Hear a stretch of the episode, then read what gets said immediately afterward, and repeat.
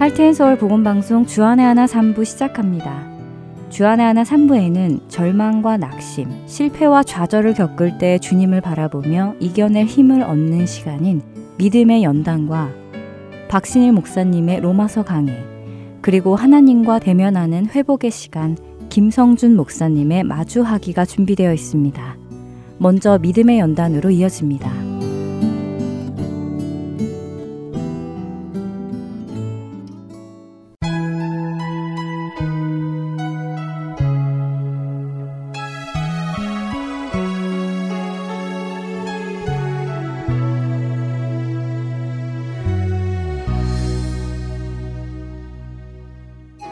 서울 보건방송 애청자 여러분 안녕하세요. 믿음의 연단 진행의 민경은입니다. 광야 학교라는 말 들어보셨나요? 우리 각자는 광야의 시간을 지나야 한다. 성도는 광야 학교를 졸업해야 비로소 성도가 된다. 이런 말씀을 종종 들어봤는데요. 예수님을 나의 구주로 받아들이고 교회의 지체가 되어 살아가려 할 때 우리가 반드시 지나가야 하는 길이 있습니다. 바로 광야에서 배우는 시간이지요. 이 광야 학교를 제대로 보낸 우리의 선배님들이 있는데요. 바로 출애굽기에서 등장하는 이스라엘 백성들입니다. 그들은 40년을 광야에서 생활하며 하나님이 하시는 훈련을 받아야만 했습니다. 그런데 하나님의 은혜로 6월절 재앙에서 목숨을 건지고 애굽에서 노임을 받아 나온 이스라엘 민족이 도대체 어떤 사람들이었길래 광야의 훈련을 받아야 했을까요? 먼저 그들의 됨됨이를 한번 살펴보도록 하겠습니다. 말씀드린 대로 이스라엘 민족은 하나님의 은혜를 직접 눈으로 보며 6월절 죽음의 신으로부터 생명을 보호받았습니다. 그리고는 바로 왕에게 많은 재산을 받고 유유히 애굽에서 나오게 되었지요. 이렇게 하나님의 능력을 통해 애굽에서 노임을 받은 이스라엘 민족 앞에 하나님께서는 낮에는 구름 기둥으로 밤에는 불 기둥으로 그들 앞에서 가시며 그들을 인도하셨다고 출애굽기 13장 21절과 22절은 말씀하십니다. 이때 이스라엘 백성들의 마음은 어떠했을까요? 세상 모든 것을 다 얻은 것 같지 않았을까요? 몇 대째 대대로 노예 생활을 하던 곳에서 자신들이 싸우지도 않고 자유인이 되어서는 이렇게 하나님의 보호하심 아래 오래전 자신들의 조상 아브라함에게 약속하신 땅으로 인도하심을 받으니 하나님을 향한 믿음이 얼마나 커졌을까요? 그런데 이들의 믿음은 우리의 기대처럼 그렇게 크지는 않았던 것 같습니다. 바로 다음 장인 출애굽기 14장에서 이스라엘 민족은 자신들을 쫓아오고 있는 애굽 병사들을 발견하지요. 그러자 그들은 이렇게 말합니다. 우리가 애굽 사람을 섬길 것이라 하지 아니하더냐. 애굽 사람을 섬기는 것이 광야에서 죽는 것보다 낫겠노라 라며 출애굽기 14장 12절 후반에서 모세에게 원망을 쏟아냅니다. 하나님의 놀라우신 은혜와 능력을 경험하고도 당장 자신들의 뒤를 쫓아온 애굽의 군대를 보자 그들은 두려워하며 자신들의 환경이 이렇게 되도록 만든 모세를 원망하지요. 그들의 말 속에서 그들은 자신들의 과거 모습이 더 낫다고 하는 것을 들을 수 있습니다.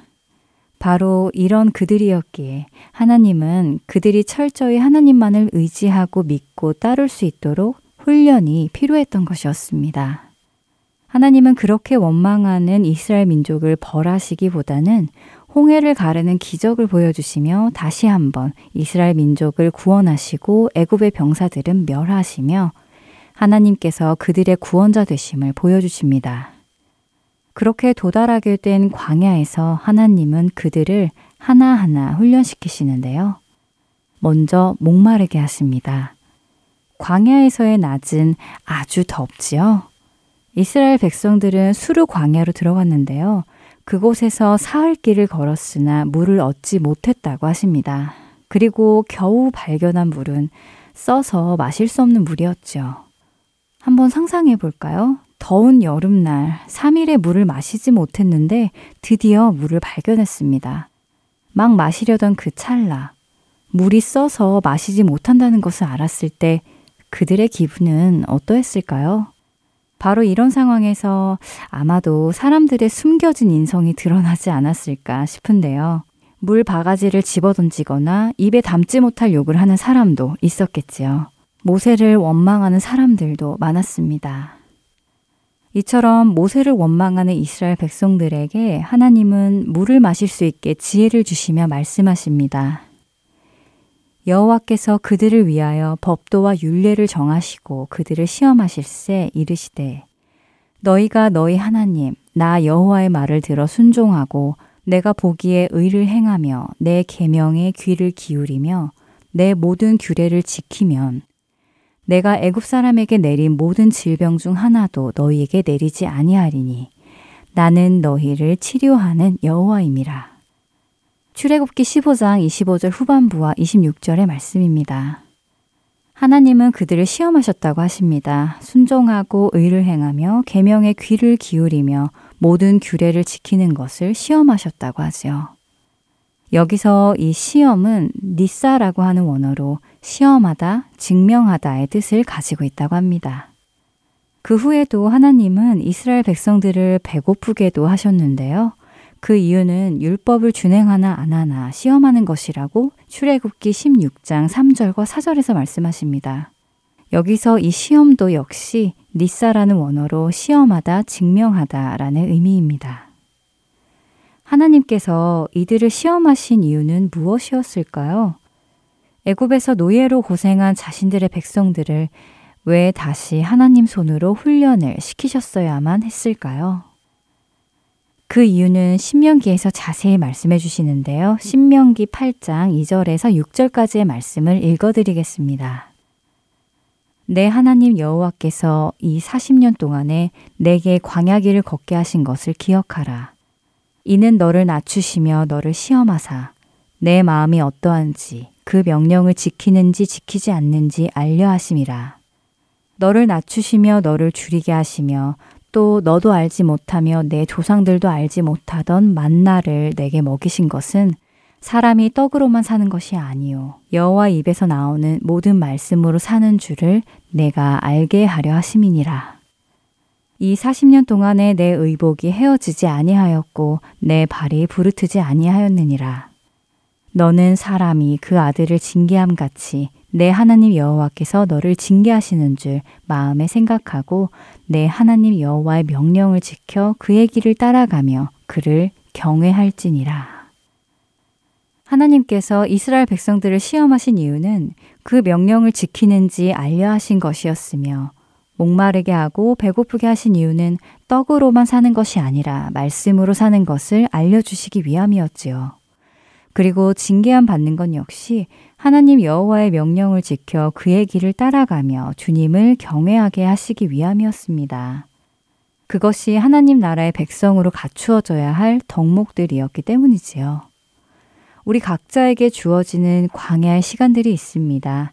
내 안전과 평안이 깨지고 목마르고 배고프고 내 뜻대로 되지 않고 내가 계획한 일이 실패하는 등 여러 가지 일들이 우리 삶에 일어날 수 있습니다.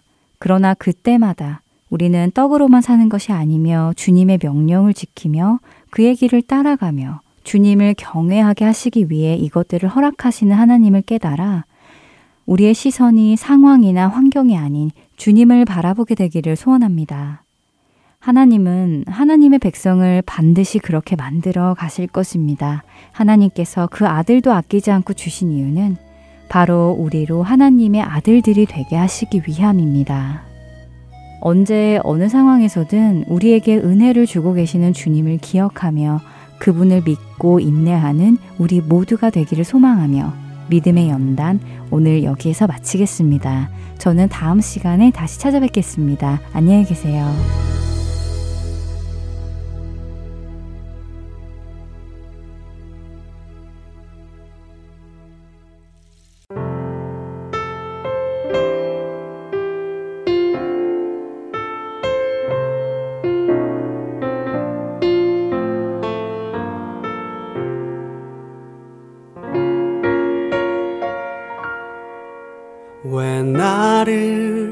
깊은 어둠 속에 홀로 두시는지 어두운 밤은 왜 그리 길었는지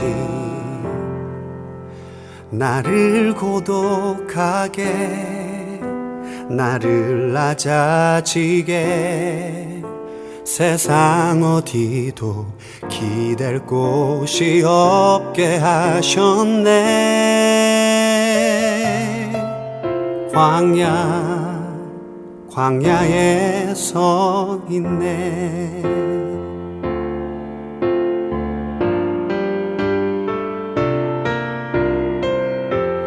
주님만 내 도움이 되시고 주님만 내 빛이 되시는 주님만 내 친구 되시는 광야. 주님 손 놓고는 단 하루도 살 수 없는 곳 광야. 광야에 서 있네.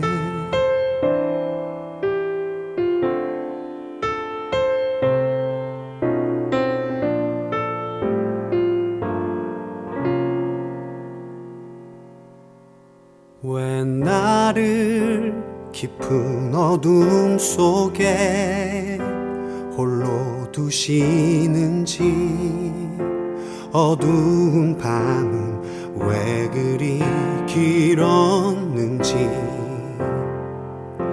나를 고독하게 나를 낮아지게 세상 어디도 기댈 곳이 없게 하셨네.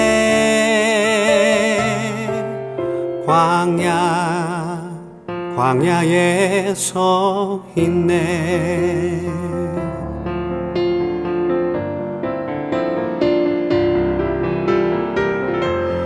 주님만 내 도움이 되시고 주님만 내 빛이 되시는 주님만 내 친구 되시는 광야.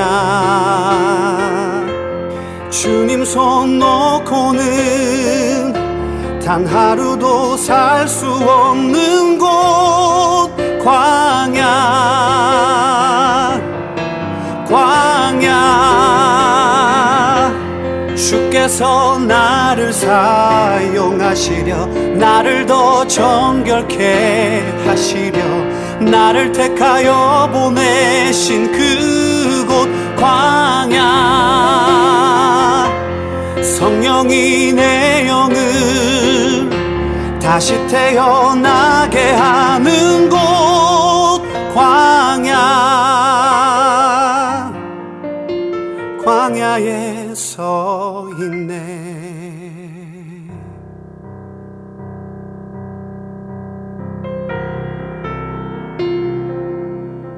내 자가 산산이 깨지고 높아지려 했던 내 꿈도 주님 앞에 내어놓고 오직 주님 뜻만 이루어지기를 나를 통해 주님만 드러나시기를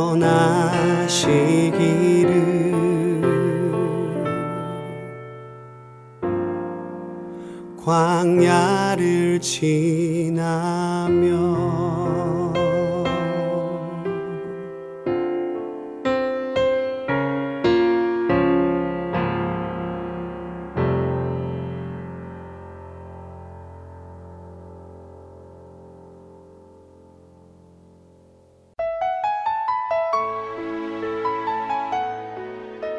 계속해서 로마서 강해로 이었습니다. 캐나다 밴쿠버 그레이스 한인교회 박신일 목사님께서 인간의 딜레마라는 주제로 말씀 전해 주십니다. 은혜 시간 되시길 바랍니다. 로마서 2장 1절로 5절 그러므로 남을 판단하는 사람아 물론 누구든지 네가 핑계치 못할 것은 남을 판단하는 것으로 네가 너를 정죄함이니 판단한 네가 같은 일을 행함이니라. 이 얘기는 뭐냐면 복음을 안 사람은 하나님의 사랑과 감격의 비밀을 안 사람은 다른 사람을 판단하고 정죄하는 그런 신앙의 길을 갖지 않는다는 것입니다. 왜냐하면 구원과 이 복음은 판단해서 받는 것이 아니라 은혜로 받는 것이기 때문에 문둥병에 걸렸던 사람이 고침을 받은 다음에 문둥병자를 정죄하겠습니까? 그들이 고침받기를 바라는 것이 정상이 아니겠어요? 그런 마음이에요. 그러나 유대인들처럼 또 도덕주의자들처럼 자기가 착한 일을 하면서 남들은 잘못 산다는 것을 정죄하는 사람은 하나님의 구원을 모르는 거라 이거예요. 그런 사람은 똑같이 하나님의 정죄를 받게 될 거라는 거예요. 그 내용이 왜 그런가 이제 설명이 되는데 이런 일을 행하는 자에게 하나님의 판단이 진리대로 되는 줄 우리가 아노라. 3절 이런 일을 행하는 자를 판단하고도 같은 일을 행하는 사람아 정죄하면서 똑같은 죄를 짓는 사람들아 네가 하나님의 판단을 피할 줄로 생각하느냐. 4절 혹 내가 하나님의 인자하심이 너를 인도하여 회개케 하심을 알지 못하여 구원의 비밀이 하나님의 사랑을 통해서 임한다는 것을 너희가 알고도 그걸 깨닫지 못해서 그의 인자하심과 용납하심과 길이 참으심의 풍성함을 멸시하고 사람들을 정죄하고 너 같은 사람 정말 이렇게 살면 어떡하냐고 사람들을 정죄만 해가지고 판단만 해가지고 하나님의 구원의 사랑과 은혜를 멸시하는 태도를 가지고 계속 살겠느냐? 특별히 누구를 두고 하는 말이냐? 도덕주의자들이나 유대인들을 두고 하는 말이에요, 지금. 그래서 오전에는 이렇게 말하고 있습니다. 다만 내 고집과 회개치 않은 마음을 따라 진노의 날, 곧 하나님의 의로우신 판단이 나타나는 그날에 이 말 진노를 너에게 쌓는도다. 남을 판단하는 사람들, 남을 정죄하는 사람들은 뭐를 쌓고 있다고 그래요? 하나님의 진노를 쌓고 있는 것과 똑같다는 것입니다. 오늘 함께 나누려고 하는 주제는 인간의 딜레마라고 하는 것입니다. 사람의 딜레마, 사람이 풀 수 없는 문제, 사람의 궁지, 사람은 풀 수 없는 문제가 있다는 거죠. 여러분 생각해 보세요. 사람마다 자기의 고유한 성품들을 갖고 있어요. 여러분을 생각할 때 자기의 성품을 한마디로 정리하면 뭐라고 표현할 수 있겠어요? 자기를 잘 생각해 보세요. 어떤 분은 그런 단어가 생각나겠죠? angry. 저는 저를 잘 표현하는 성품의 단어가 뭘까? 가만히 생각해 보다가 이번에 영성 수련회 가서 제가 그랬어요. 나는 가만히 생각해 보니까 나는 mild하다. 그랬더니 막 사람들이 웃어요. 저를 처음 보는 교인들이 그 중에 한 사람이 뭐라 하냐면 목사님 단어가 틀린 거 아니냐? wild 아니냐? 그래서 그래서 제가 상처를 받고 왔어요. 우리 사람마다 자기의 성품을 표현한 단어들이 하나씩 있어요. 가장 강한 성품들이. 그렇다면 하나님에게 가장 강한 성품이 뭘까요? 하나님 그러면 어떤 단어, 어떤 성품의 단어가 가장 먼저 우리에게 다가옵니까? 거의 대부분이 다 아마 똑같이 말할 거예요. 사랑이라고. 그런데 창세기부터 계시까지 흘러가는 이 하나님의 역사의 수레바퀴를 보면 사랑만 있지 않아요. 하나님의 성품에는 이 righteousness라고 하는 하나님의 공의가 있습니다. 이두 가지가 함께 늘 있음에도 불구하고 우리는 하나님을 접할 때마다 사랑을 더 많이 느끼고 더 많이 체험할 수 있는 이유는 뭐냐면 하나님이 사랑으로 공의를 완성하시기 때문인 줄로 믿습니다. 이 말이 여러분 이해되시길 바래요. 하나님은 의로운 성품을 갖고 계신 분인데 그 의를 뭘로 완성하시냐면 사랑으로 완성하신다는 거예요. 만약에 하나님의 의가 사랑보다 앞선다면 지구는 벌써 끝났습니다. 오늘 2장 1절 5절의 앞부분에 잠깐 말하고 있는 것이 바로 그런 얘기예요. 하나님의 인자하심과 그의 긍휼과 그의 사랑을 너희가 아는 자인데도 불구하고 다른 사람을 판단하고 정죄한다는 것은 그 사랑을 멸시하는 것과 똑같다. 저는 오늘 2장 1절부터 29절에 나오는 긴 분량을 세 단락으로 좀 나눠서 1절로부터 11절까지, 두 번째로 12절로 16절까지, 그 다음에 17절로부터 29절까지 세 단락으로 크게 나누어서 하나님 앞에서 인간이 빠져 있는 딜레마가 뭔가 이걸 한번 고민하면서 그걸 통해서 우리가 오늘 나누려고 하는 것은 그렇다면 진짜 복음이 뭐냐? 저는 신앙생활을 계속하면서 느끼는 게 진짜 복음을 못 만나면 믿음은 가다가 끝나요. 믿는 척 하다가 중단돼요. 복음을 만나고 복음을 자꾸 가슴에 새기고 복음으로 무장돼야만 신앙은 잘하고 은혜 속에 거하고 주님과 동행하게 될 줄로 믿습니다. 그래서 여러분 복음과 함께 사셔야 돼요.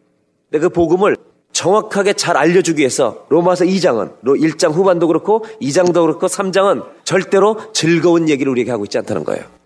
전 로마서 2장, 3장을 설교할 때마다 좀 죄송해요 듣는 분들한테. 왜? 좋은 일이 있을 거예요 이런 얘기를 하는 게 아니니까. 당신은 죽었어요. 우리는 끝났어요. 이런 얘기를 선포해야 되기 때문에.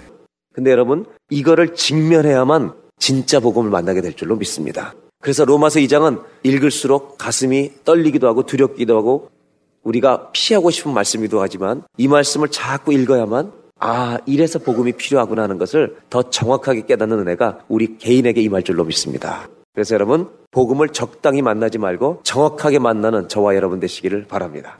그렇다면 오늘 성경에서 말하고 있는 건 뭐냐? 사도 바울은 1장 후반부에 이방인들의 죄에 대해서 얘기했어요. 하나님을 모르는 사람들에 대한 죄에 대해서도 얘기했어요. 그러나 2장에 와서는 이방인들의 죄를 얘기할 뿐만 아니라 더 중요한 하나님을 이미 알고 있는 유대인들의 죄가 뭔지까지 얘기합니다. 그래서 오늘 2장 1절로 5절을 보면 유대인들을 공격해요. 로마의 시민권을 가졌지만 사도 바울도 유대인이잖아요, 혈통은. 유대인 중에 유대인이에요. 그런데 이 유대인인 사도 바울이 자기 동족을 공격하는 거예요. 너희들은 심판 아래 있다. 진노 아래 있다. 너희 망한다. 너희 하나님의 진노를 쌓고 있다. 이렇게 말하는 거예요. 그런데 왜 이렇게 과격한 얘기를 사도 바울이 하고 있느냐? 사실은 사도 바울의 심장에는 그들이 망하기를 바라는 마음이 아니에요. 그래서 로마서 2장의 바울을 이해하려면 9장에 써놓은 바울의 얘기를 알아야만 2장을 이해할 수 있어요. 동족 유대인들을 향한 사도 바울의 마음이 어떤 마음인가? 로마서 9장을 잠깐 제가 읽고 좀 더 설명드리도록 하겠습니다. 로마서 9장 1절로 3절. 사도 바울은 로마서 1장부터 8장까지 쭉 복음에 대해서 풀어간 다음에 구원받고 산다는 게 뭔가를 다 설명해 준 다음에 사도 바울의 진심을 얘기하고 있습니다. 9장에 가면. 9장 1절 내가 그리스도 안에서 참말을 하고 거짓말을 아니하노라. 나에게 큰 근심이 하나 있는데 끊어지지 않는 근심이 있는데 마음에 그치지 않는 고통이 있는데 그게 뭐냐면 이 고통이 있는 것을 내 양심이 성령 안에서 나로 더불어 증거하고 있는데 그게 뭐냐면 유대인들이 구원받지 못하게 돼서 너무 안타깝다는 거예요. 3절에 이렇게 말하고 있습니다. 나의 형제 곧 고륙의 친척을 위하여 내 자신이 저주를 받아 그리스도에게 끊어질지라도 원하는 바가 있다는 거예요. 그게 뭐냐면 내가 구원받지 못할지라도 너희들이 구원받기를 바란다는 유대인들 동족을 향한 뜨거운 사랑이 사도 바울의 심령 안에 있는 거예요. 동족이 구원받지 못하는 하나님을 아는데도 불구하고 율법을 지키면 살겠지라고 하는 어리석은 그러면서 남을 정죄하는 이 잘못된 구원받지 못한 아주 독특한 종교 생활하고 있는 유대인들의 이 비극을 보면서 이들에게 너희들은 진노 아래 지금 진노를 쌓고 있다고 말하고 있는 거죠. 그러나 그 뒤에는 뭐가 있냐? 복음을 먼저 한 이 아비된 자 같은 마음의 심령으로 바울은 이 복음을 로마서 2장에 풀어가고 있다는 거예요. 하나님께서는 각 사람의 행위대로 보응하신다는 거예요. 6절. 이 구절만 읽고도요, 예수 믿을 수 있어요. 이 구절만 읽고도 복음을 만날 수가 있어요. 무슨 말이에요? 하나님은 각 사람에게 행한 대로 보응하신다는 거예요. 지금 로마서 2장 1절로 11절은 도덕주의자들에게 띄우는 편지예요. 무슨 얘기냐? 착하게 살면 구원해 주지 않을까? 2장 6절에 하는 얘기는 그래 그 말이 틀린 건 아니라는 거예요 주님이 각 사람에게 행한 대로 보응하신다는 거예요 그러면 선한 일을 행한 사람한테는 그래 하나님 정말 상급을 주신다고 치자고요 악한 일을 행한 사람한테는 뭘 하세요 하나님이? 심판과 진노를 주신다고 치자고요 그러면 하나님 앞에 100% 선한 일만 해가지고 상급과 천국과 영생을 받을 사람이 있냐? 이 문제를 지금 6절에 물어보는 거예요. 여기 모인 우리들 가운데 정말로 내가 누구가 비교해서 착한 게 아니라 하나님 앞에서 악한 것을 한 번도 행한 적이 없어서 행한 대로 보응받을 때 착해서 구원받는다고 말할 수 있는 사람이 과연 그럴 사람이 과연 우리 안에 누가 있냐 이거예요. 이 구절만 읽고도 우리는 하나님 앞에 엎드려야 돼요. 그 얘기를 지금 하고 있는 거예요. 모럴리스트들, 도덕주의자들. 사실 도덕주의가 어디서 나오는지 아세요? 진리를 부정하는 데서 온 거예요. 도덕주의라는 철학은 하나님의 진리를 거부하는 철학이에요. 남들보다 조금 잘 살면 내가 뭔가 천국의 구원에 들어가지 않겠나 이런 허황된 생각. 그건 하나님을 부인하는 생각에서 출발한 그 파운데이션에서 나온 가짜 생각이에요. 성경은 절대로 그런 말을 안 해요. 그래서 6절에 너희가 행한 대로 보응해 주신대요. 여러분, 행한 대로 우리가 만약 주님 앞에 섰을 때 100가지 상을 받아도 우리는 한 가지 악 때문에 심판이에요. 그냥 진노예요. 7절 참고 선을 행하여 영광과 존귀와 썩지 않음을 구하는 자에게는 영생으로 하나님 보답하세요. 근데 그런 사람이 있다는 거예요? 이 구절은요, 우리한테 소망을 주는 게 아니에요. 절망시키는 거지. 없어요. 아무도. 8절을 볼까요? 오직 당을 지어 진리를 쫓지 아니하고 불의를 쫓는 자에게는 노와 분으로 하나님의 진노와 심판으로 임하시는 거예요. 7절, 8절이 다른 얘기가 아니라 똑같은 얘기예요, 여러분. 7절을 읽으면서 바로 내가 7절에 해당되지 않는구나. 8절이 나에게 해당되는구나. 이거를 깨달을 수 있도록 성경을 읽으라는 거예요. 그러니까 여러분, 이 성경을 읽는데도 불구하고 그래도 착한 일하면 구원받겠지 이렇게 생각하는 사람은 그 사람은 정말 머리가 나쁘든지 아니면 거짓말로 자기를 속이고 있든지 죄를 고백하기 싫어하든지 9절 악을 행하는 각 사람의 영에게 환란과 공고가 있으니 첫째는 유대인에게요 또한 헬라인에게요. 이 말씀을 잘 읽어보세요. 1장에서 읽었던 말씀하고 비슷해요. 복음은 모든 믿는 자에게 구원을 주신 하나님의 능력이 되미니 첫째는 유대인에게 또한 헬라인에게요. 근데 이번에 2장에서 뭐가 나오냐? 악을 행하면 복음이 없으면 하나님의 환란과 곤고 심판과 진노가 유대인들에게도 임하고 헬라인에게도 임하고 다 임하는데 2장 10절을 보세요. 선을 행하는 각 사람에게는 영광과 존귀와 평강이 있으리니 첫째는 유대인에게 또한 헬라인에게라. 여러분 복음과 다른 얘기를 하고 있는 거예요.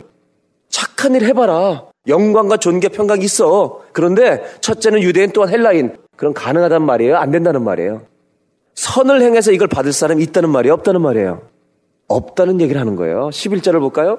하나님 마침표를 찍어요. 이는 하나님께서 외모로 사람을 취하지 아니하십니다.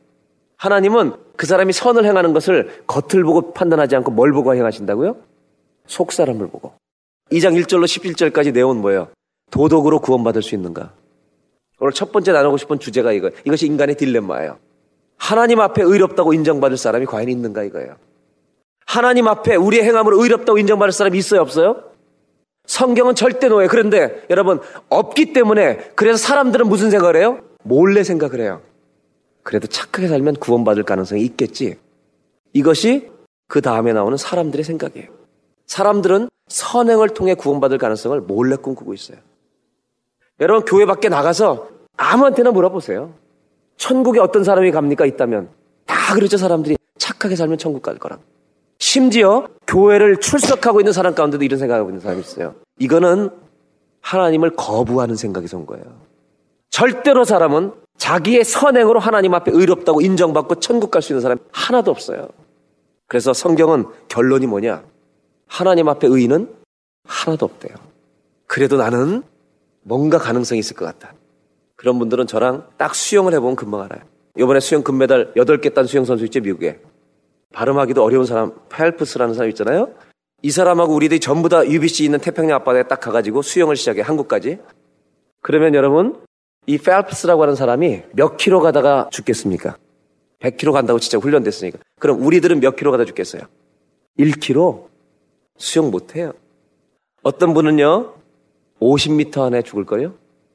그러면 펠프스와 50m 안에 죽는 사람의 차이는 뭐네요? 50m밖에 못 간 사람은 50m 어차피 한국 도착 못 해요. 50m 어떤 사람은 10m 10m도 못 갈 거예요. 그리고 그냥 차이가 뭐예요? 이 10m에 빠져 죽는 사람은 바로 죽잖아요. 근데 펠프스는 100kg 힘다 쓰고 기진맥진해서 죽는 거예요. 하나님의 완전하신 의 앞에는 사람의 의는 비교가 될 수가 없는 거예요. 오늘 여기 예배 오신 분 가운데 머릿속에 1%의 가능성이라도 내가 선하게 살면 구원받을 수 있다. 이런 생각을 갖고 있는 분들은 오늘 복음 앞에서 다 버리시기 바래요. 100% 불가능해요. 성경은 오늘 로마서 2장은 우리를 절대적으로 절망시키려는 거예요. 의도가 그거예요. 선행으로 구원받을 사람이 과연 있는가? 한 사람도 없다는 거예요. 여러분, 착한 일을 통해서 구원받을 수 있다는 말 자체가 틀리다는 말이 아니에요. 하나님은 의로우시기 때문에 죄가 없으면 심판하지 않아요. 그런데 하나님이 오실 때 그 센텐스가 틀린 말이 아니라 그 센텐스를 이룰 수 있는 사람이 없다는 거예요. 그다음 해결책이 뭐예요? 그 얘기를 성경은 해주고 싶은 거예요. 그 다음 본문으로 좀 넘어가겠습니다. 2장 12절로 16절.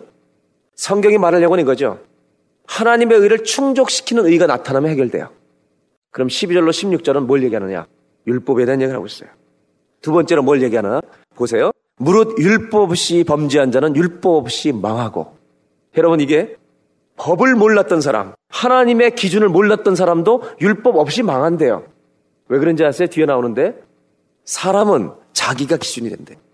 내가 죄인가 아닌가를 다 판단할 수 있는 양심을 자기의 기준을 하나님이 이미 주셨다는 거예요. 율법 없는 사람은 율법 없이 망해요. 죄를 알기 때문에. 그런데 율법을 가진 유대인들은 율법 때문에 더 분명하게 망한다는 것을 알게 된다는 거예요.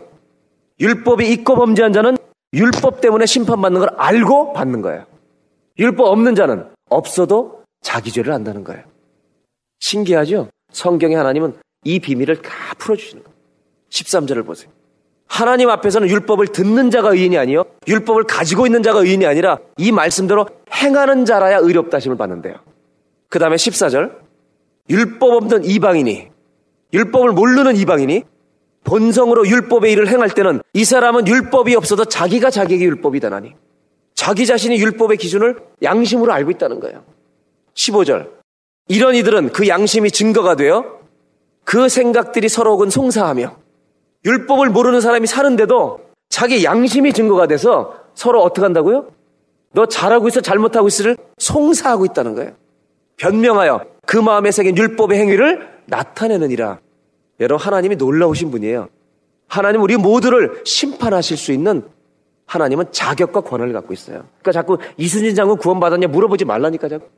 이순신 장군도 자기가 죄인인지 아닌지를 판단할 수 있는 양심을 하나님 미리 새겨 놓으신 거예요.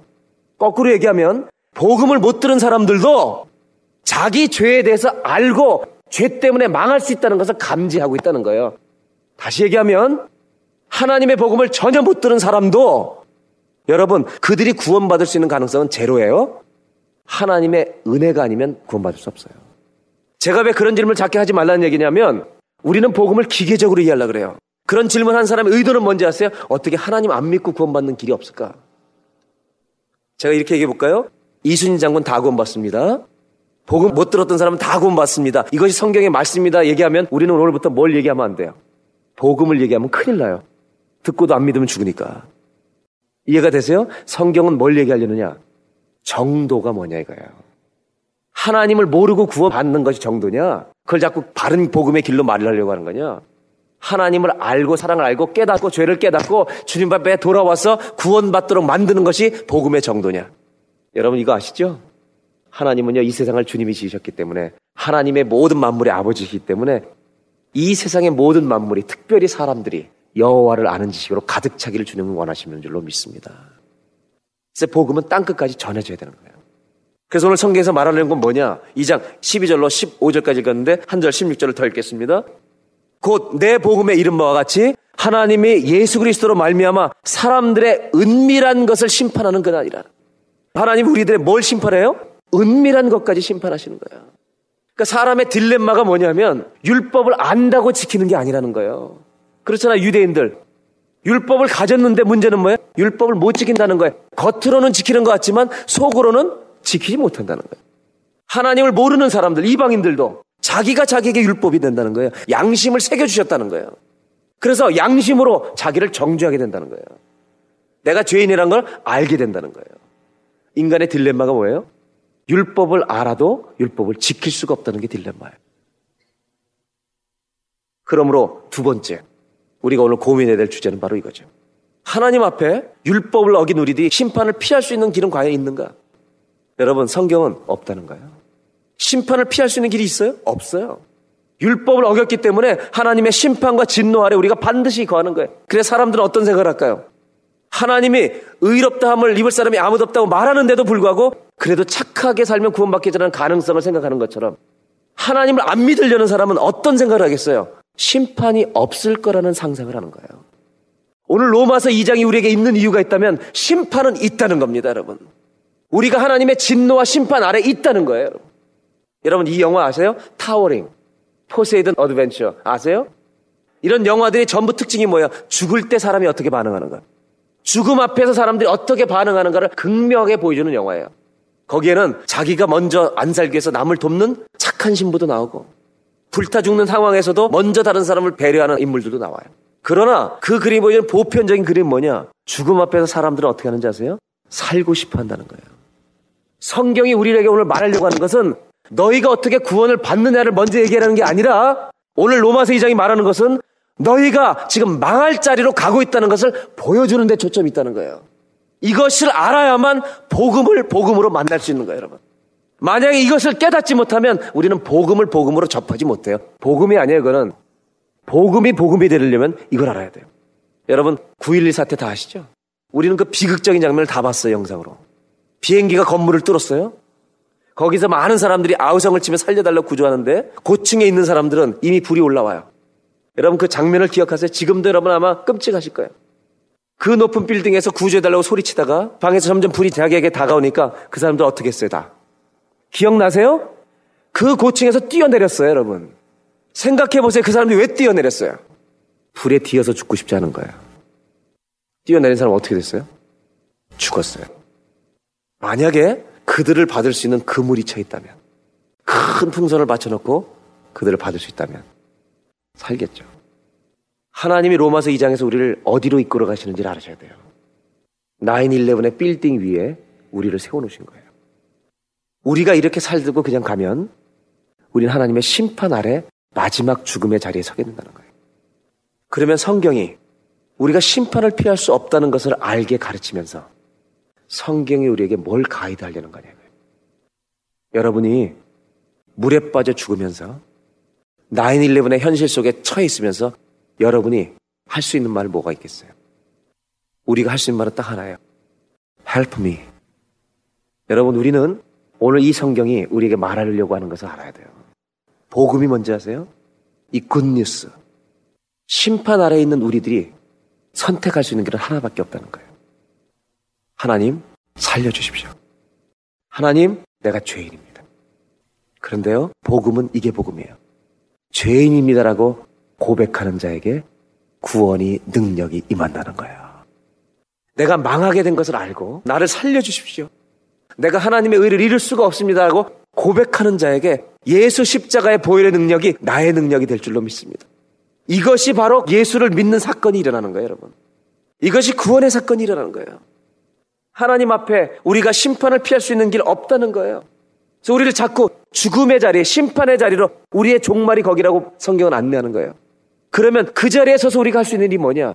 하나님, 내가 주님 앞에 죄인입니다. 주님이 살려주시 않으면 죽습니다라고 하는 것을 우리에게 요구하고 계신다는 거예요, 성경은. 여러분, 탕자가 죽게 되었을 때 아버지 집에 돌아오면 은혜가 있는 거예요. 회복이 되는 거예요. 잃어버린 양은 목자를 다시 만나면 사는 거예요. 구원, 복음, 이건 뭐냐? 내가 하나님의 진노와 심판 아래서 죽어갈 수밖에 없는 진노와 그 두려움 앞에 있는 내 자신을 발견하고 하나님 나를 살려달라고 소리치는 자의 그 부르짖는 믿음에 하나님의 예수 그리스도의 능력 역사 임하는 것이 구원인 줄로 믿습니다. 그렇기 때문에 교회를 다니면서도 하나님은 내 인생을 도와주시는 분, 내 비즈니스를 잘 되게 하시는 분, 이런 정도로 주님을 믿는 자에게는 구원과 복음은 없는 거예요. 그런 하나님을 믿어서 구원받는 건 아니에요. 성경은 죄인임을 고백하는 자에게만 소망이 있다고 말하고 있는 거예요. 이 주님을 여러분 믿으십니까? 이 예수님을 믿으십니까? 그 예수님을 만나야만 우리는 그리스도인이에요. 이것을 성경에서 보여주셨어요. 이미 구약에도 십자가가 많아요. 예수님이 오시기 전부터 구약에도 하나님이 십자가를 곳곳에 그림자처럼 보여주셨어요. 이스라엘 백성들이 애굽에서 탈출할 때 문설주에 뭘 발랐어요? 양의 피를 발랐어요. 그 피를 바른 집마다 하나님의 심판이 어떻게 했어요? pass over 한 거예요. 유월절이라는 게 하나님의 심판이 지나간 거예요. 왜? 그 피가 덮었기 때문에. 그 피가 뭐예요? 양의 피잖아요. 아무것도 아니에요. 짐승의 피인데. 그게 뭐예요? 그 짐승의 피를 바르는 행위를 하나님은 장차 오실 예수를 믿는 믿음으로 여겨주신 줄로 믿습니다. 그러므로 구약에 십자가가 있는 거예요, 여러분 이미. 이사야서 53장 5절 6절 한번 보시기 바래요. 우리는 다 양 같아서 그릇 행하여 각기 제 길로 갔거늘 여호와께서는 우리 무리의 죄악을 그에게 담당시키셨다. 이 말씀이 하나님께서 우리를 살리신 말씀이에요. 오실 예수님을 700년 전에 이사야 선지자를 통해서 주신 말씀이 예수를 통해서 구원받게 될 거라는 얘기를 하신 거예요. 어떤 방법으로? 우리는 그릇 행하여 다 각기 제 길로 가서 심판과 진노 아래 우리가 눌려 죽을 수밖에 없는 사람들인데 우리의 모든 죄의 짐을 누구에게 옮겼다고요? 예수님에게 내가 그 예수님을 살려달라고 믿을 때 모든 죄의 진노의 심판의 죄가 누구에게 옮겨가요? 예수님에게 옮겨간 줄로 믿습니다. 누구에게? 모든 믿는 자에게 복음을 주시는 하나님의 능력이 됩니다. 심판에서 건져내기 때문에 이게 능력이라는 거예요. 근데 이것이 그냥 주신 게 아니라 예수 그리스도를 잡아서 죽이심으로 우리에게 주셨다는 거예요. 이게 복음이에요, 여러분. 그냥 하나님이 구원받으라고 사면증을 주신 것이 아니라 하나님의 의를 이루시기 위해서 하나님의 모든 진노와 심판을 하나님이 직접 십자가 위에서 당하게 하신 것이 십자가 사건이에요. 이 대가를 지불했기 때문에 그분을 믿는 자마다 우리의 모든 죄가 옮겨지는 줄로 믿습니다. 성경은 그래서 뭐라고 얘기하냐? 우리가 하나님을 모를 땐 죄에 대해서 죽은 자라는 거야. 이게 무슨 말인지 아세요? 죄에 대해서 죽은 자. 죽은 사람의 특징은 무게를 못 느껴요. 아무리 무거운 사람들이 깔고 앉아도 죽은 사람은 무거운 줄을 모르는 거예요. 여러분, 복음은 우리의 머리로 믿어지는 거 아니에요. 예수님이 십자가에서 돌아가신 이 사건을 우리가 믿을 수 있는 방법은 딱 하나예요. 성령님이 우리가 죄인이라는 걸 조명해 주셔야 돼요. 그래서 성경이 이렇게 말하죠. 너희가 성령으로 하지 않고는 그리스도를 주라 시인할 수 없다고. 내가 예수 믿기 전에는 죄에 대해서 어떤 자냐? 무감각한 자였다는 거예요. 죄에 대해서 죽은 자라는 말은 뭐냐?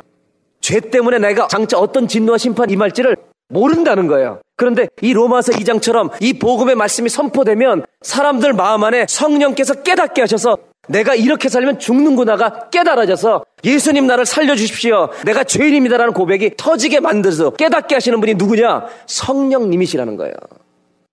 여러분들 정말로 우리가 하나님의 진노와 심판 아래 있던 우리가 정말 망할 수밖에 없는 우리들인데 성령이 내 죄를 깨닫게 하셔서 나는 죽습니다. 나는 진노 당합니다. 심판 아래 있습니다. 지옥의 형벌에 들어갑니다. 내가 그걸 깨달아져서 하나님 살려달라고 내가 정말 예수님이 나를 위해서 죽어주신 분이라는 사실을 정말 죽을 사람을 살려주신 예수님을 믿는 믿음으로 주님을 붙들었냐 이거야. 이것을 만난 사람만이 복음을 만난 거예요. 그래서 로마서 2장 17절로 24절 마지막 부분을 가보면 어떤 부분이 나오냐? 유대인들은 또 다른 생각을 꿈꾸는 거예요. 뭐냐? 율법을 가지고 잘 지키면 구원받겠지. 이것이 17절로부터 24절까지 나와요. 유대인이라 칭하는 네가 율법을 의지하며 하나님을 자랑하며 여기까지 유대인들이 이제는 예수님을 인정하고 싶지 않은 거예요. 저 십자가에 매달려 죽은 사람이 어떻게 우리의 구세주가 되냐 이거예요. 하나님의 계획을 받아들이지 않는 거니까 어떻게 해요? 율법을 지키면 구원받는다. 즉 종교적인 도덕주의자예요. 여러분 이걸 현실로 말하면 이런 거예요. 내가 교회 출석 열심히 하면 구원받겠지. 여러분 성경은 절대적으로 노라고 얘기하는 거예요. 그래서 뭐까지 요구하냐? 이방인들이 할례 받아야 구원받는다는 거예요. 그래서 하나님 뭐라고 얘기했냐? 2장 마지막 28절 29절 가보겠습니다. 로마서 2장 28절 29절 껍데기 유대인의 유대인이 아니라 너희가 유대인으로 태어나서 유대인이 아니라 표면적으로 할례 받는 할례가 할례가 아니라 뭐가 진짜 유대인이냐? 마음으로 하나님을 믿는 사람이 하나님의 백성 아브라함의 후손이라. 29절. 내면적으로 하나님을 믿어야 유대인이지. 이스라엘 백성, 하나님의 백성이란 말이에요, 유대는. 할례는 마음에 할지니 육신이 하는 것이 아니라 내 마음에 죄를 찢는 회개가 있어야 진짜 할례라 이거예요. 로마서에서 마지막 결론 내리고 있는 문제는 뭐냐? 우리가 종교 행위로 구원받을 수 있냐 이거예요. 그런데 이런 세태들이 늘어가고 있다는 거예요. 저는 똑똑히 말합니다. 여러분 잘 들으세요. 교회 나오신다 구원받지 않습니다. 우리가 어떤 봉사일을 하는 것으로 구원받는 거 아닙니다. 그 봉사는 열매일 뿐입니다. 성경의 주의 결론만 간단하게 정리하겠습니다. 하나님 앞에서 종교 의식을 통해 구원받는 길이 있는가? 없죠. 없습니다. 그래서 사람들은 어떻게 해요? 유대인들은 할례 받으라 종교 의식을 강조해요. 의식이 강조된다는 건 은혜가 없다는 얘기예요. 생명이 없다는 얘기예요. 그렇다면 성경은 뭘 얘기해요? 마음의 할례. 우리 마음이 다시 태어나는 역사가 일어나지 않으면 결단코 천국에 못 가요. 그러니까 복음은 대답이 딱 하나예요. 복음은 시작부터 끝까지 하나밖에 없어요. 오직 예수 그리스도. 요한복음 1장 12절, 13절을 보겠습니다. 영접하는 자, 곧 그 이름을 믿는 자들에게는 하나님의 자녀가 되는 권세를 주세요. The right. 이 children of God이라고 하나님의 자녀가 되는 천국 가는 백성의 권세를 누구한테 주셨냐? 예수 그리스도의 그 이름을 믿는 자. 어떤 이름을 믿는 거냐? 저분이 심판과 진노를 당할 수밖에 없는 우리들을 위해서 십자가에 죽으신 하나님의 아들이라는 것을 정확하게 믿는 사람들에게 하나님의 자녀가 되는 유일한 권세를 주셨으니 13절 이것은 혈통으로나 육정으로나 사람의 뜻으로 나지 아니하고 오직 누구로부터 태어나요? 하나님께로서부터 태어나는 거예요. 거듭나야만 구원받는. 어떻게 부모님 뱃속에 다시 들어갔다 나와요? 그런 얘기하는 게 아니죠. 영적으로 내가 죽게 되었다는 것을 고백하고 예수님을 받아들일 때 하나님이 우리에게 새 생명을 주시는데 이것이 구원인 줄로 믿습니다. 그래서 구원은 우리에게서 온 것이 아니라 하나님의 선물이라.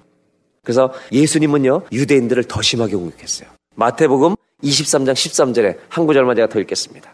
잘 들어보세요. 화 있을진저 외식하는 서기관들과 바리새인들이 유대인들에게 하는 얘기예요. 율법을 지켜야 구원받는다고 주장하는 사람들, 너희는 천국이 뭔지는 들어는 봤다는 거예요. 근데 천국 문을 닫아놓고 자기도 못 들어가면서 사람들 앞에 닫아놓고 너희도 들어가지 않고 들어가려 하는 자도 들어가지 못하게 하는도다. 이 유대인들이 천국이 있는 건 알아요. 근데 천국문에 들어가는 방법을 몰라. 예수를 통해서만 들어가는데 예수를 인정하고 싶지 않은 거예요. 그러니까 어떻게 해요? 거기 딱 들어가서서 할례 받아야 구원받아.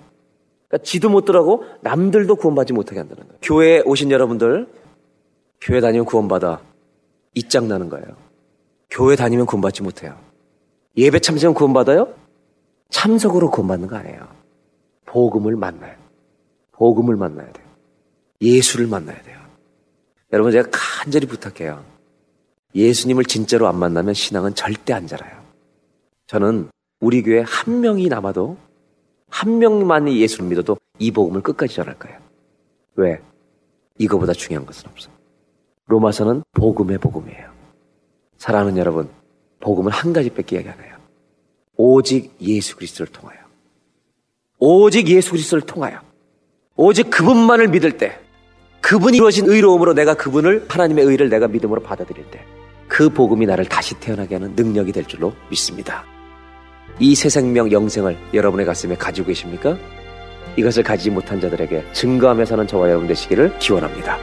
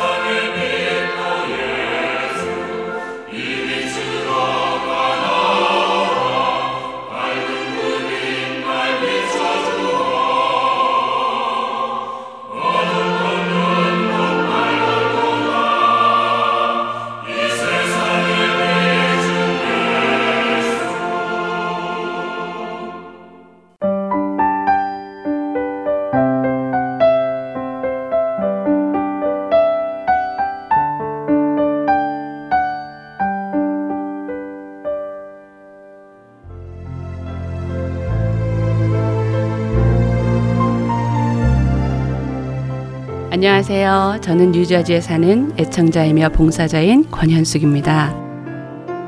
하나님께서 저를 하나님의 훈련 과정에 넣으시고 연단하실 때 제가 인생의 어두운 터널을 힘겹게 눈물로 걷고 있을 때 하나님께서는 복음 방송을 통해 하나님의 뜻을 말씀해 주셨고 위로해 주셨고 저를 다시 일으키셨습니다. 이 귀한 복음 전파 사역은 누군가의 기도와 후원 그리고 봉사로 이루어집니다. 저도 이제는 그 누군가가 되고 싶습니다. 기도와 후원 그리고 봉사로 이루어지는 복음 방송 사역에 동참하시고 싶으신 분은 전화번호 602-866-8999로 연락 주시기 바랍니다.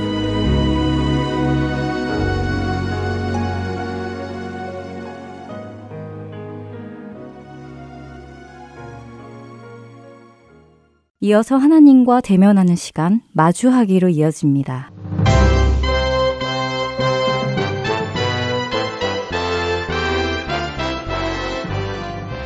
애청자 여러분 안녕하세요. 우리의 문제들을 가지고 하나님 앞에 나아가 치유받기 원하는 프로그램 마주하기의 김성준 목사입니다.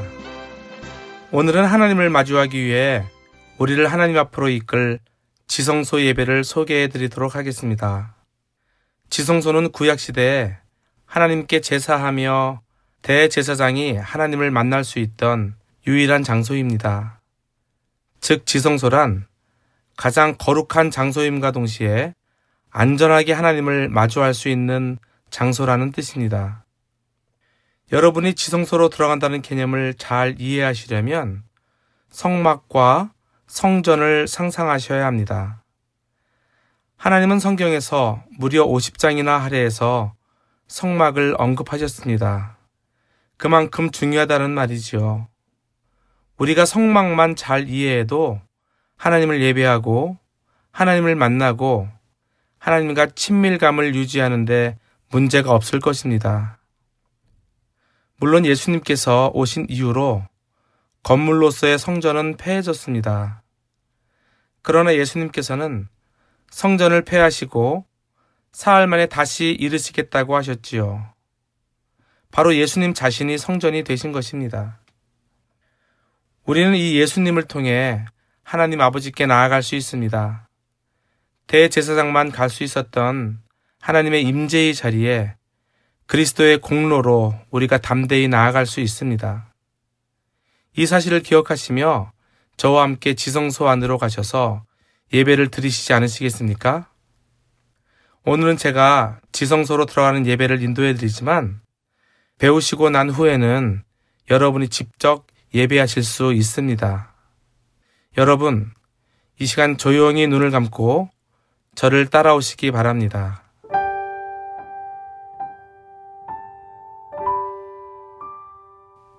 저희는 성전의 문 앞에 서 있습니다. 성전의 문은 구원을 상징합니다. 구원받은 사람만이 이 성전에 들어갈 수 있기에 2단계에서는 그리스도를 통해 우리에게 구원을 선물로 주신 하나님을 찬양합니다. 저를 따라하세요. 저에게 구원을 허락하신 하나님을 찬양합니다. 이제 뜰로 들어서면 번제단과 물두멍이 보이는데 번제단은 십자가에서 희생하신 예수 그리스도의 구속을 물두멍은 구원받은 이후 지은 죄를 자백하여 깨끗게 됨을 상징합니다. 우리는 지금 이곳에서 우리 예수님이 십자가에서 죽으신 것을 생각하며 우리 죄를 자백하는 시간을 갖겠습니다. 함께 기도하겠습니다.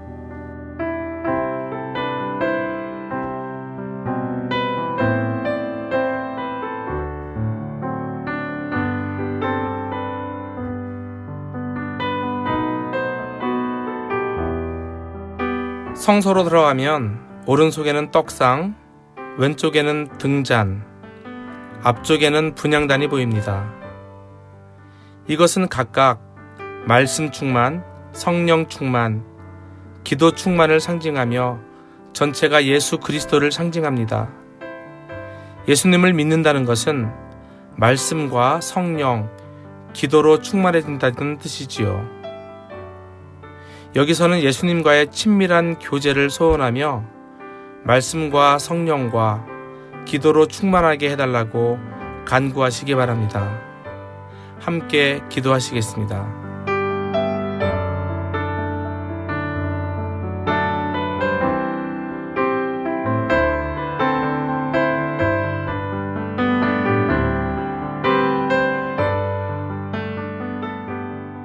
우리는 지금 지성소로 들어가는 휘장 앞에 서 있습니다.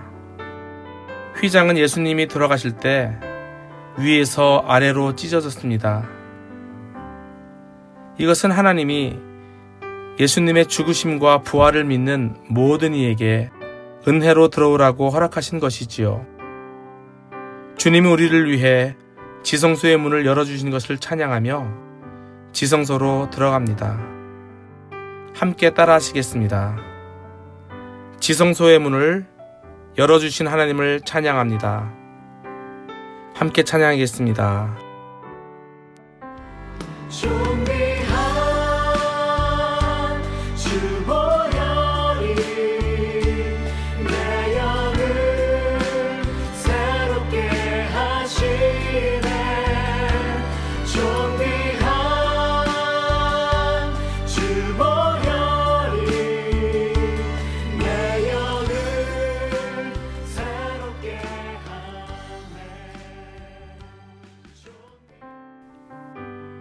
우리는 지금 지성소에 들어와 있습니다. 지성소는 하나님을 일대일로 대면하는 곳입니다. 여기에는 법궤가 있습니다. 법궤의 윗부분을 속죄소라고도 하고 시은자라고도 합니다. 우리의 죄와 상처가 해결되는 것이고 우리의 모든 문제를 보혈로 덮어주시는 곳입니다. 오늘 여기까지 인도해 주신 성령님을 찬양하고 여기서 우리가 주님을 대면하고 마주할 수 있도록 기도하겠습니다. 영광의 하나님을 찬양하고 감사의 기도를 드린 후에는 우리 함께 지성소에 들어온 것을 선포하도록 하겠습니다. 함께 기도하시겠습니다.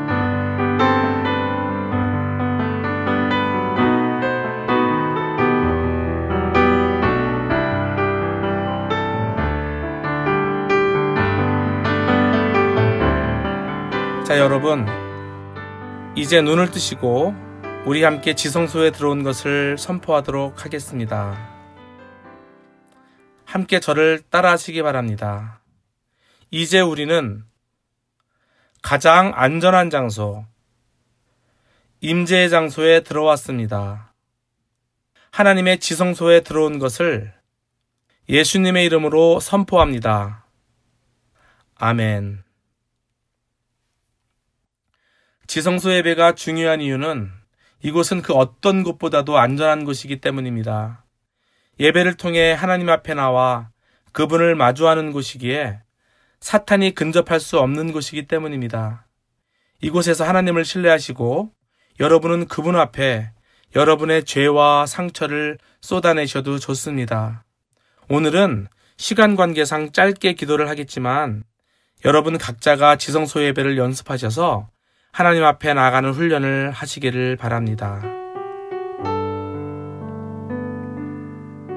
지금 이 시간 여러분의 죄와 상처들을 쏟아내는 시간을 갖기를 원합니다. 하나님과 마주하기란 쉽지 않습니다. 지금까지 쌓아온 벽돌을 허물고 상한 마음을 주님 앞에 가지고 나가 토로하며 기도하는 것이 결코 쉬운 일은 아닙니다. 마주할 때 따라오는 아픔을 견뎌야 하고 마주한 이후에 다가오는 사단의 공격을 막아내야 하기 때문입니다. 느에미아 시대 때 산발락과 도비아처럼 사탄은 마주하려는 우리의 면전에서 매번 성벽 쌓기를 방해할 것입니다. 우리가 마주하기를 통해 치유와 회복의 성벽을 쌓아 나가다가도 조금만 허점을 보이면 사단은 여우같이 파고 들어와 두려움과 수치심이라는 체류가스를 뿌려댈 것입니다. 그러나 만일 마주하기 후에 따라오는 두려움과 수치심이 있다면 그건 하나님이 주시는 것이 아니라 오히려 사단이 주는 것임을 기억하셔야 합니다. 하나님은 절대 자기 앞에 나오는 자에게 수치를 당케 하는 분이 아니십니다. 영적 전쟁이 힘들기는 하지만 하나님을 신뢰하시는 여러분은 반드시 이기게 되어 있습니다. 하나님을 신뢰하시며 그분 앞에서 우리가 지금 가지고 있는 상처들을, 죄들을 토로하시기 바랍니다. 함께 기도하겠습니다.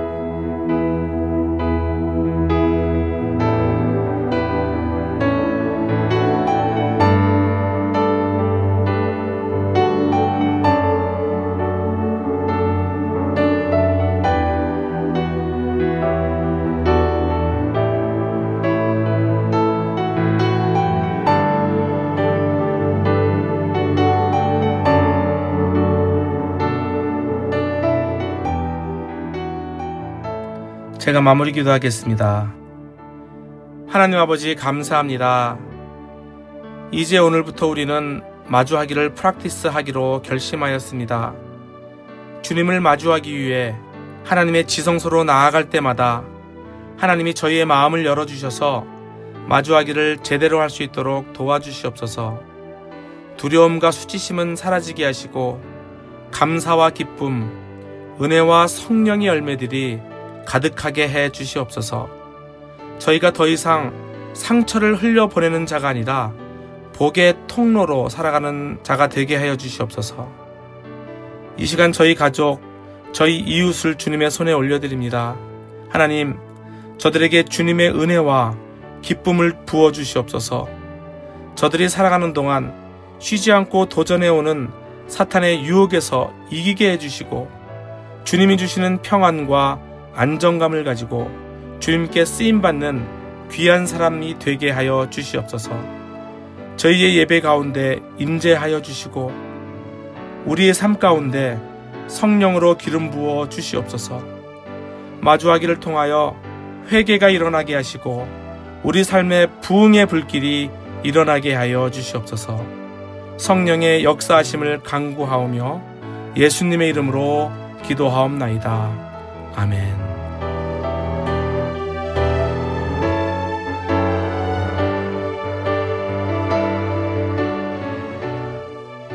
오늘은 지성소 예배 드리는 방법을 알려드렸습니다.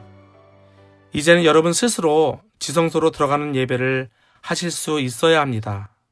마주하기는 여기서부터 시작입니다.